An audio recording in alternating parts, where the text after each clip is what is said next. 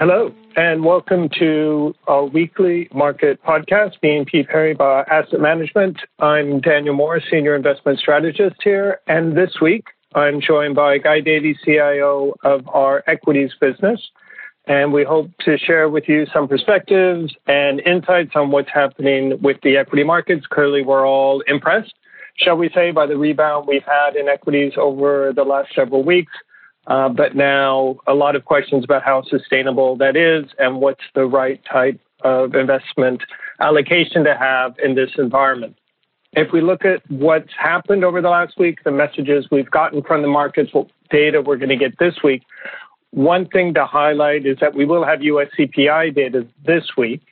And we talked last week when uh, Dom D'Alto joined us from our fixed income business that our view is that we are going to be seeing more disinflationary forces rather than inflationary forces despite uh, the reduction in capacity and disruption to supply chains. But one of the challenges we face is that we're not even sure how reliable the data is. Uh, if you think about a government statistician that's trying to measure inflation, if no cars or almost no cars are being sold or no one's going to hotel rooms, what's the price of that car or that hotel room? So a lot of challenges ahead of us when we think about inflation. The other thing one would be looking at, particularly this week and over the next several weeks, is what happens to infection rates, particularly in countries now as they try to reduce the social distancing measures that have been imposed. And if we look at what's happened over the last several months, we had seen a fall in the percentage of countries seeing rising infection rates from uh, nearly 100% that had seen rising rates to now closer to 30. That has picked up over the last couple of weeks. So this is primarily concentrated in emerging markets that are earlier in the pandemic and where you would expect to see rising rates. Uh, but now we'll be paying close attention to what happens in Europe certain parts of Asia, Hong Kong, Singapore, and the US to see if governments are successful in reducing uh, social distancing measures to try to get economies back on their feet. Other key developments, particularly in Europe, uh, the decision from the German uh, Federal Constitutional Court about the ECB's measures to support the Eurozone economy after the Eurozone crisis. The impact of that has been most directly seen in Italian government bond spreads that have moved back up to around 240 basis points. Now, it's still lower than the peak we saw in March when they were around 280 and still below levels that we saw at the end of 2018, uh, but certainly not the low levels that you would anticipate the ECB is trying to achieve with its own 750 billion euro uh, expansion to its quantitative easing program. So it's certainly something that's going to be occupying investors as well as politicians uh, likely over the next several months at a minimum. The other key development, of course, is were the release of data for the U.S. labor market, uh, which really can only be described as catastrophic. Unemployment rate 14.7, uh, underemployment rates of people who aren't uh, as engaged in the labor market as they would like 23 percent, and the realization that even if these numbers start to come down quickly, uh, it will take a long time, perhaps years, before you get anywhere close to the levels that we saw before the crisis hit. Now, one slightly encouraging point is that a majority of the jobs lost uh, were, say, in, in, in, restaurants and hotels, which you could imagine jobs that could come back relatively quickly uh, if uh, governments allow restaurants and hotels to open up again. But at the same time, if there are social distancing measures, restaurants simply won't be able to serve as many uh, people as they were in the past. So it's still an open question how much activity can bounce back. Very last point what indications we are getting, particularly from China, we did get better than expected trade numbers. But if you look at the PMIs that were reported for China for the month of April, uh, of the four series that we follow for the services and manufacturing sector, two out of the four actually showed positive but declining activity versus the previous month. So even there, uh, where the view is the government has been very effective, frankly, in controlling the outbreak of the virus, still some struggles in the Chinese economy to reopen and get back to normal. So that's it for our market update. Let's turn to the equity market. So, Guy, uh, triumph of the optimist is a classic investment book on stock market returns in the 20th century. We seem to be uh, seeing optimists in the lead for equity markets today. after the very strong rally in stocks since the 23rd of March, do you think we've seen the cycle lows? Can optimists triumph again this year? Well, thanks, Daniel. Um, and hello, everyone. Thanks for taking time to listen. Uh, best wishes to all of you, wherever you may be around the world. Um, I'm an optimist, Daniel, as you know, um, and there are reasons to be optimistic. Um, however, uh, it would be wrong, in our view, to extrapolate recent market events and particularly the recent strength in share prices. Um, perhaps contrary to, popular, uh, to the popular view, the swiftest rallies often appear in, in bear markets as short covering attracts entrants who fear missing out and buying begets buying. Um, and whilst, sure, there are bargain hunters abound, given that the declines in, in stock prices and indices in many areas were great enough and fast enough to earn term crash, um, the question we have is, you know, were and are they really cheap enough to more than offset the social and economic impact of the virus, that many of which you, you were talking about a second ago? Um, you know, this is a multi-year event. So, you know, what do we know? Well, uh, we know that some companies will survive. Uh, we know that some will survive with a great deal of change and remodeling, and some will emerge winners. We also know that the market and the infrastructure that supports it is by construction optimistic. So it's our job within equities to make money for our clients through investing in good stocks, being those companies that we believe are wrongly priced, and those companies we believe to be the winners. And it's on that element that I'm optimistic and confident. Great. Thanks, Guy. And the question then is can you talk, please, about how performance has held up among your portfolio management teams during what very clearly a challenging period? I think this is a time when, when principles, key principles, really become extremely important. What key principles have you had that have guided your approach? Sure. Uh, and a quick note, just for perspective. Um, we've got some pretty seasoned investors within the team. So, uh, whilst the last weeks have felt extreme, uh, we're no strangers to volatility. Uh, I, like many on the team, have worked through the Asian crisis of the late 90s, the dot com bubble, the GFC, uh, and some have managed assets through uh, markets surrounding Black Monday 1987. Uh, um, so, we've seen a good deal between us.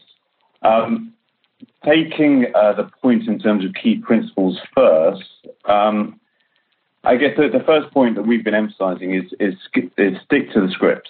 Um, over the years, we've honed our approaches to focus our attention on uh, what we believe drives stock prices and on our demonstrable strengths. So maintaining that forensic focus is what really moves the dial, and so sticking to the script. Um, second point, be alive to opportunities you know, this isn't a time to to shy away. Uh, volatility offers opportunities to, for example, trim some positions, to accept others. Um, so, as mentioned before, um, we've been very much focused on improving our portfolios, both from a return and liquidity perspective, as opposed to being startled and, and running for cover. Um, as, as you know, um, we manage conviction portfolios uh, with high active share um, and with uh, relative risk increasing at the margin. And then if we look at performance, so far so good. Our equity exposure has, by and large, delivered uh, strong relative numbers. Um, walking around the world, if I may, for a couple of moments, uh, our emerging and China exposure has worked well.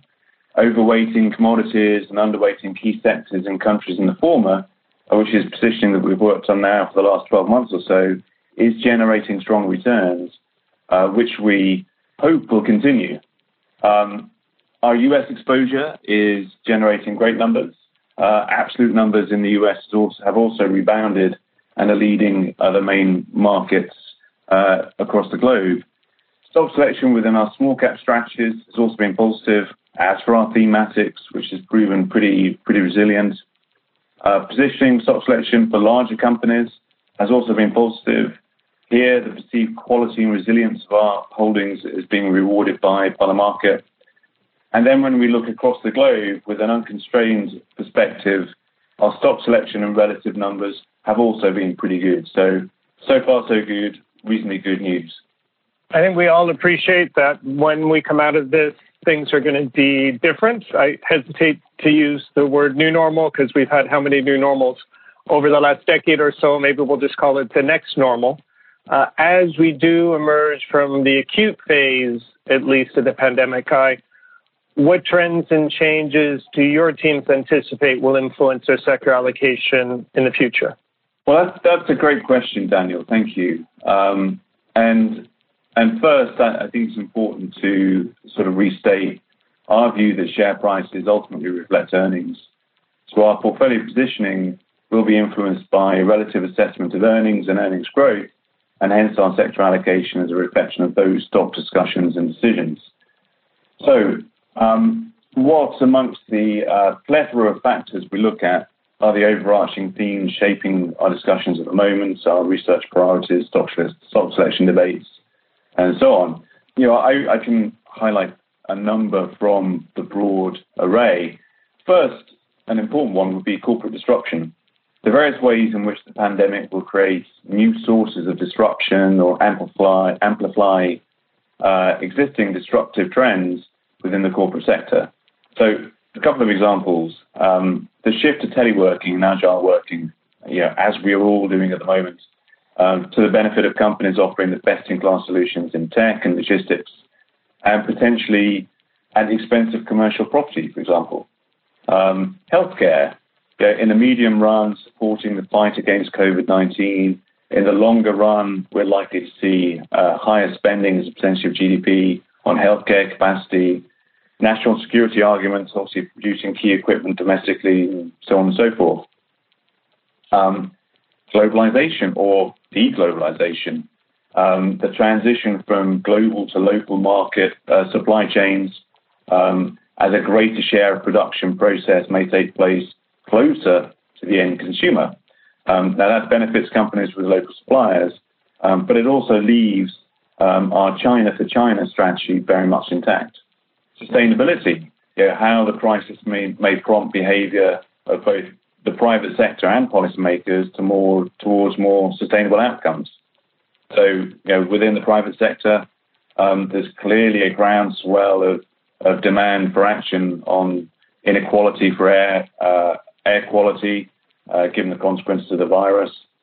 And from a public sector perspective, stimulus and support measures uh, linked to green projects, corporate strength and industry structure. You know, these are areas that we focus on very much and have done throughout. Um, how the crisis may lead to an economy with fewer companies, as I mentioned a second ago, potentially enjoying greater pricing power thanks to some companies failing and others being sufficiently uh, financially constrained so they cannot invest in contest markets. And finally, to the consumer, you know, how attitudes to leisure, travel, staples, safety uh, will evolve. So, you know, it's it's a super interesting time to be investing for our futures in so many, so many ways. And to the first point about optimism, these are, in my view, some of the many reasons to be optimistic uh, in our stock selection. I can summarize then what I think Guy has shared with us. First question exactly around optimism. Certainly it, it, matters whether, broadly speaking, equities markets rise or don't, but the real opportunity for us and for investors uh, are defined the parts of the market, the companies in particular, that are going to benefit from the changes that the, the pandemic has pushed upon economies. So that's certainly uh, what we're trying to do and where active management uh, can really step to the fore.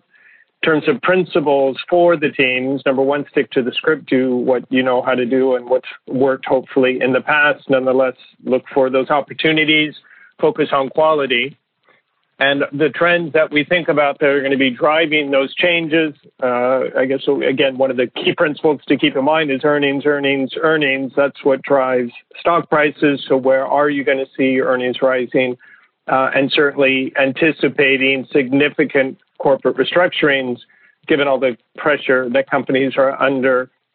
That's going to change the landscape. Deglobalization, clearly, something that's has a, trend that's been emphasized something that started with the trade wars, but now with coronavirus uh, moving even further along. So a lot of change, moving landscape, but of course that's always where the opportunities are. So thank you very much, Guy, for sharing your insights with us. Thank you all who have listened to the podcast. If you have any further questions, please do not hesitate to reach out to your BNP Paribas Asset Management contact, and we wish you all well. This podcast presentation includes a discussion on current market events and is not intended as investment advice or an offer of products or services by BNP Paribas Asset Management.